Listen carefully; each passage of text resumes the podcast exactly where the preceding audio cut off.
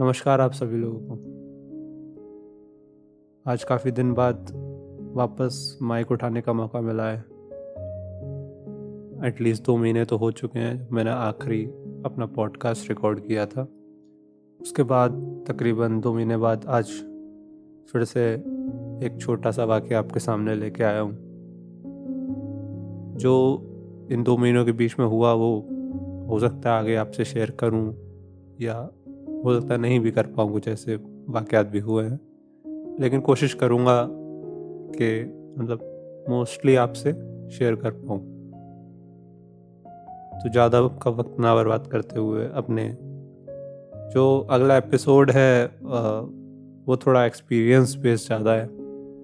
मतलब जो भी कुछ हुआ मेरे साथ तो वही मैंने डायरेक्ट वही सीधे आपको बताऊँगा।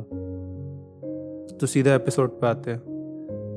इस एपिसोड का मैंने नाम रखा है द इंस्टेंटेनियस ट्रिप याद कीजिए मतलब पिछले कुछ एपिसोड में मैंने एक टॉपिक उठाया था द फ़ील्ड ट्रिप्स नाम से।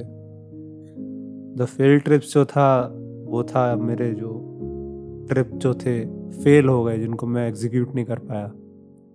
जो इंस्टेंटेनियस ट्रिप है वो मतलब नाम से जैसे दिख रहा है कि हाँ एग्जीक्यूट तो हुआ है। और एट लास्ट मोमेंट ही एग्जीक्यूट हुआ है। Certainly one trip that I would never forget in my life तो नौकरी को छोड़े हुए दो महीने हो गए थे। मन नहीं लग रहा था कहीं भी। एक बात जो सबको मैं बताना चाहता हूँ कि नौकरी छोड़ने के वक्त या नौकरी छोड़ने के बाद जो गिल्ट बहुत आता है। खासकर जब जब आपने कुछ भी प्लान न किया हो। मेरे साथ भी यही था। जोश में आकर नौकरी छोड़ दी, क्योंकि घर में कोई देखभाल करने वाला नहीं था। और माताजी, पिताजी अकेले पड़ गए थे, जिस वजह से मुझे अपनी नौकरी छोड़नी पड़ी। कुछ दिन बीते, अकेले अकेले, ये अकेलापन ऐसा था जो मतलब मुझे अंदर अंदर से खाए जा रहा था। एक दिन कॉलेज से एक दोस्त का फ़ोन आया कि भाई एक ट्रिप का प्लान कर रहे हैं, चलोगे क्या? पूछ रहा था मतलब मेरे से। उस टाइम मेरी दिमागी हालत ऐसी थी कि मैं कहीं जाना नहीं चाहता था। दोस्तों के पास नौकरी थी, सब सेट था और मैं बेरोजगार उस वक्त एकदम। तो बेहतर यही समझा कि ना जाऊँ। दोस्तों ने समझाने की कोशिश की, लेकिन मैंने मना कर दिया। दिन बीत गए मैं अपने होम टाउन से गुरुग्राम पहुँच गया।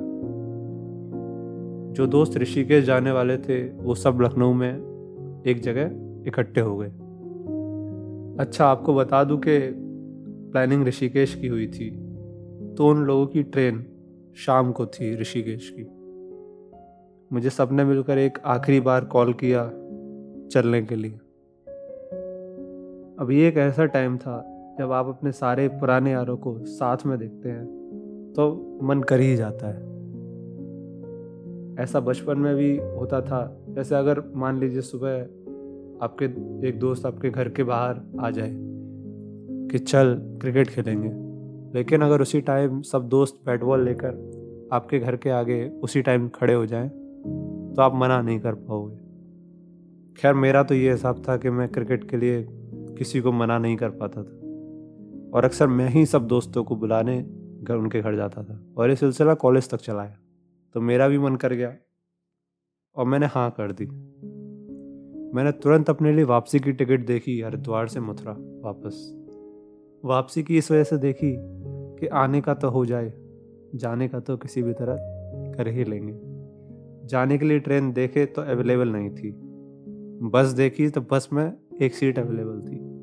लेकिन इतना होने के बाद ख्याल आया कि घर से इजाज़त तो दी ही नहीं है।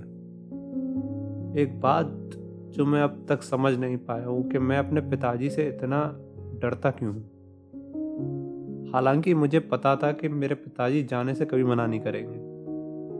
फिर भी मैंने अपनी बहन पर फ़ोन लगाया और उनको बताया कि सब दोस्त ऋषिकेश जा रहे हैं और मेरा भी मन कर रहा है। दीदी ने बोला कि पापा मना नहीं करेंगे, सीधे उनसे पूछ ले। मैंने पापा को फ़ोन लगाया और पापा ने एक बारी में ही हाँ कर दी। ट्रेन और बस की टिकट अभी भी बुक नहीं हुई थी और मैं ज़रूरी कपड़े और सामान भी नहीं लाया था और शाम को निकलना भी था। और पिताजी से आज्ञा मिल चुकी थी तो सोचा कि ट्रेन की बुकिंग भी कर ली जाए। तो पहले वापसी की टिकट बुक की, हरिद्वार से मथुरा।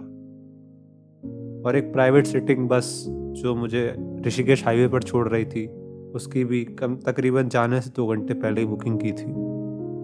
एक जोड़ी कपड़ा और एक टावल लेके शाम को दिल्ली के कश्मीरी गेट पहुँच गया और कश्मीरी गेट से बस मिल गई। बस का सफ़र जो था, काफ़ी अच्छा भी था। बस में क्या हुआ, शायद नहीं बता पाऊँगा। लेकिन मैं आपको इतना बता सकता हूँ कि काफ़ी अच्छा भी था। सुबह छः बजे तकरीबन मुझे उस बस ने ऋषिकेश फ्लाई ओवर पर उतार दिया और मैं दोस्तों का इंतज़ार करने लगा। पीछे से दोस्त रुड़की से ऑटो करके आ रहे थे, उनके साथ ही हो लिया ऋषिकेश से। ऋषिकेश पहुँचे आठ बजे जाते ही त्रिवेणी घाट पर दैनिक क्रियाकरण किए, लेकिन नहाए नहीं। पानी हद से ज़्यादा ठंडा था। त्रिवेणी घाट से ऊपर लक्ष्मण झूला की तरफ़ चले पहले दिमाग में आया कि आज ही राफ्टिंग कर ली जाए। सच बताऊँ तो मेरी उस वक्त राफ्टिंग के नाम पर बहुत फटती थी। लेकिन बुकिंग अगले दिन की मिली सुबह दस बजे।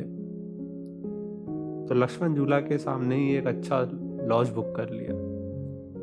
अब लड़कों का ये अच्छा है, कोई डिमांड नहीं होती। एक ही बेडरूम में छः लोग सो गए। सोफा मैट्रेस जिसको जहाँ जगह मिली वो वहाँ सो गया शाम को एक वाटरफॉल पर गए दो स्कूटी लेकर। वाटरफॉल हद से ज़्यादा ऊँचा। और एक बंदा हम दोस्तों में से बोलता है कि, भाई, नीचे वाले में नहीं नहाएँगे, क्योंकि हो सकता है हमसे ऊपर कुछ लोग नहा रहे हों। हम उनके नहाए हुए पानी में क्यों नहाएँगे? हम तो सबसे ऊपर नहाएँगे। तो ऐसे कहते कहते हमको तकरीबन पैंतालीस मिनट की खड़ी चढ़ाई पे ले गया। पैर घुटने सब जवाब दे गए। किसी तरह ऊपर पहुँच गए, पर वाकई में असली नज़ारा ऊपर ही था। ऊपर सब यंग कपल्स लोग लपटा छपटी कर रहे, बहुत ऊपर था। और उनके बीच में छह यूपी के लौंडे मस्त छलांग मार रहे पानी। एक चीज़ वहाँ भी मिल गई, मैगी। तो मैगी खाई उधर, डेढ़ दो घंटे नहा धोकर वापस नीचे आ गए। और रूम पर चले गए। फिर से घूमने का मन हुआ। रात के करीब दस ग्यारह बजे होंगे। डिनर करके लक्ष्मण झूला पर चले गए। हवा बहुत तेज चल रही थी उस रात। भीड़ भी कम हो गई थी रात को। बेस्ट टाइम अगर आपको ऋषिकेश जाना है तो रात को ग्यारह बजे, दस, साढ़े ग्यारह बजे, दस ग्यारह बजे, इस टाइम पर रात को लक्ष्मण झूला की तरफ़ निकलो आप। एकदम खाली रहता है। लोग गाने बजा रहे होते हैं, गाने बजा के डांस कर रहे होते हैं लक्ष्मण झूला में। बहुत मतलब जो कहते हैं ना आज की जनरेशन वाइब है वाइब है। लिटरली वहाँ वाइब होती है। काफ़ी हमारी एज के यंग लोग वहाँ पर जैमिंग कर रहे थे। ठंडी ठंडी हवा चल रही थी, झूला भी ज़ोर ज़ोर से हिल रहा था। काफ़ी अच्छा माहौल था। उस वक्त नए लोगों से मिले, उनके साथ गाने गाए डांस किया फ़ोटोज़ लिए बेस्ट टाइम वही था। रात में दो दोस्तों का पीने का प्लान था। मेरा मन नहीं था, मैंने काफ़ी टाइम पहले छोड़ दी थी। उन्होंने पी और हम लोग रूम पर ही वाइब और जैमिंग करने लगे। सुबह उठे बनमस्का का नाश्ता किया और चल दिए राफ्टिंग करने। सच बताऊँ तो मेरा बिल्कुल मन नहीं कर रहा था। मेरी बहुत ज़ोर से फटी पड़ी थी। और जब उन लोगों ने खुद की रेस्पॉन्सिबिलिटी वाले कागज़ पर साइन करवाए तो मैंने मन ही मन मम्मी, पापा को एक आई लव यू बोल दिया था। हमारे ग्रुप में दो लड़कियों को भी ऐड कर दिया। दोनों बेंगलोर से थी और एक उनमें से तो मुझे काफ़ी अच्छी लगी थी। लेकिन मेरी तो फटी हुई थी और इन सब बातों पर मेरा ध्यान भी नहीं जा रहा था। तो राफ्टिंग शुरू हुई और मेरे कान गर्म हो गए थे उस टाइम मुझे अभी भी याद है। ज़रूरी इंस्ट्रक्शन दिए जा रहे थे और मैं पूछ रहा था, भैया, यहाँ डेथ की कितनी पॉसिबिलिटी है? वो बोला, काफ़ी ज़्यादा। मैंने महसूस किया कि यमराज की भैंस आसपास ही कहीं चारा खा रही होगी। राफ्ट में बैठ गए, जो दो लड़की उधर मिली थी, स्विमिंग में पारंगत थी। मैंने बोल दिया था I am counting on you in case of any mishap Ganga मैया की जय बोलकर शुरुआत की। पहला रैपिड आया, काफ़ी तेज लग रहा था, लेकिन आगे आने वाले रैपिड के सामने कुछ भी नहीं था। अभी तक का किया हुआ बेस्ट एडवेंचर मुझे लग रहा था। बीच नदी में इंस्ट्रक्टर ने बोला, सब गंगा में कूद जाओ। ये सब मुझे पता नहीं था पैसे मैंने राफ्टिंग के दिए थे, गंगा जी में कूदने के नहीं। क्योंकि सब लोग कूद चुके थे तो मुझे ज़बरदस्ती गंगा जी में पीयर प्रेशर में कूदना पड़ा। पानी में कूदा तो पहली बार वेटलेसनेस क्या होती है महसूस की। हालाँकि मैं कॉलेज के स्विमिंग पूल में जाता था, लेकिन उधर भी मैं गहरे पानी में नहीं जाता था। पैरों के नीचे कुछ भी महसूस नहीं हो रहा था। साँसें भी तेज हो गई थी। जो बेंगलोर वाली लड़की थी, उसने हाथ पकड़कर थोड़ा सपोर्ट किया था। तो जान में जान आ गई। सामने फिर क्लिफ जंपिंग का पॉइंट पड़ा। एक अंदर से डर तो लग रहा था, पर यह महसूस भी हो रहा था कि आज नहीं होगा तो कभी नहीं होगा। लेकिन उसको तो खैर इंस्ट्रक्टर ने ही मना कर दिया, क्योंकि उस टाइम फ्लो थोड़ा कम था और चोट लग सकती थी। ऐसे ही आठ दस रैपिड कवर करने के बाद राफ्टिंग ख़त्म हुई। आपस में बातें हुई, पता चला कि एक लड़की नीदरलैंड से है और लिंकडिन में काम करती है। मैंने और मेरे दोस्त ने उससे फ्री छः महीने का सब्सक्रिप्शन ले लिया। खैर, वापस रूम पर लौटे। रूम पर आते ही दोपहर में गंगा किनारे आकर बैठ गए काफ़ी अच्छा महसूस हो रहा था। पुरानी बातें याद करने लगे। शाम को वापस ऑटो में हरिद्वार जाना था। मेरी ट्रेन बारह बजे की थी, क्योंकि मैं पहले ही बुक करवा चुका था। और उन लोगों के पास कोई आइडिया नहीं था कि एक लोग कैसे जाएँगे। खैर, नौ बजे हरिद्वार पहुँचे। हर की पौड़ी में रात का दृश्य अलौकिक था। पूरा घाट लाइट से जगमगा रहा था। ठंड भी लगने लगी थी। पहले सबने डिसाइड किया कि बस हाथ मुँह धोकर वापस आ जाएँगे। फिर एक बंदे ने बोला कि मैं तो डुबकी मार के आऊँगा। उसको देखकर दो लोग और तैयार हो गए। उन तीनों को देखकर मैंने भी बोला कि एक तो मार ही सकता हूँ। खैर, चार लोगों को देखकर सब तैयार हो गए, बस एक लोग को छोड़कर। जिसको कपड़ों और सामान की रखवाली का काम सौंपा गया। हम लोग एक डुबकी मारने गए थे, लेकिन अब मज़ा आने लगा था। अब पानी से बाहर आने का मन नहीं कर रहा था जिस दोस्त को कपड़ों की ज़िम्मेदारी दी थी, वो हमारे कपड़ों को महादेव के भरोसे छोड़कर हमारे साथ ही डुबकी मारने आ गया। बाहर निकलकर महादेव का जयकारा लगाया और वापस कपड़े पहन लिए। साथ में फ़ोटोज़ खींचने लगे। इन फ़ोटोज़ के चक्कर में एक मोबाइल को अनदेखा कपड़ों के बीच में छोड़ दिया। और कोई ज़रूरतमंद इंसान उसको लेकर निकल लिया, जिसका फ़ोन चोरी हुआ था। बेचारा सबसे सीधा बंदा था।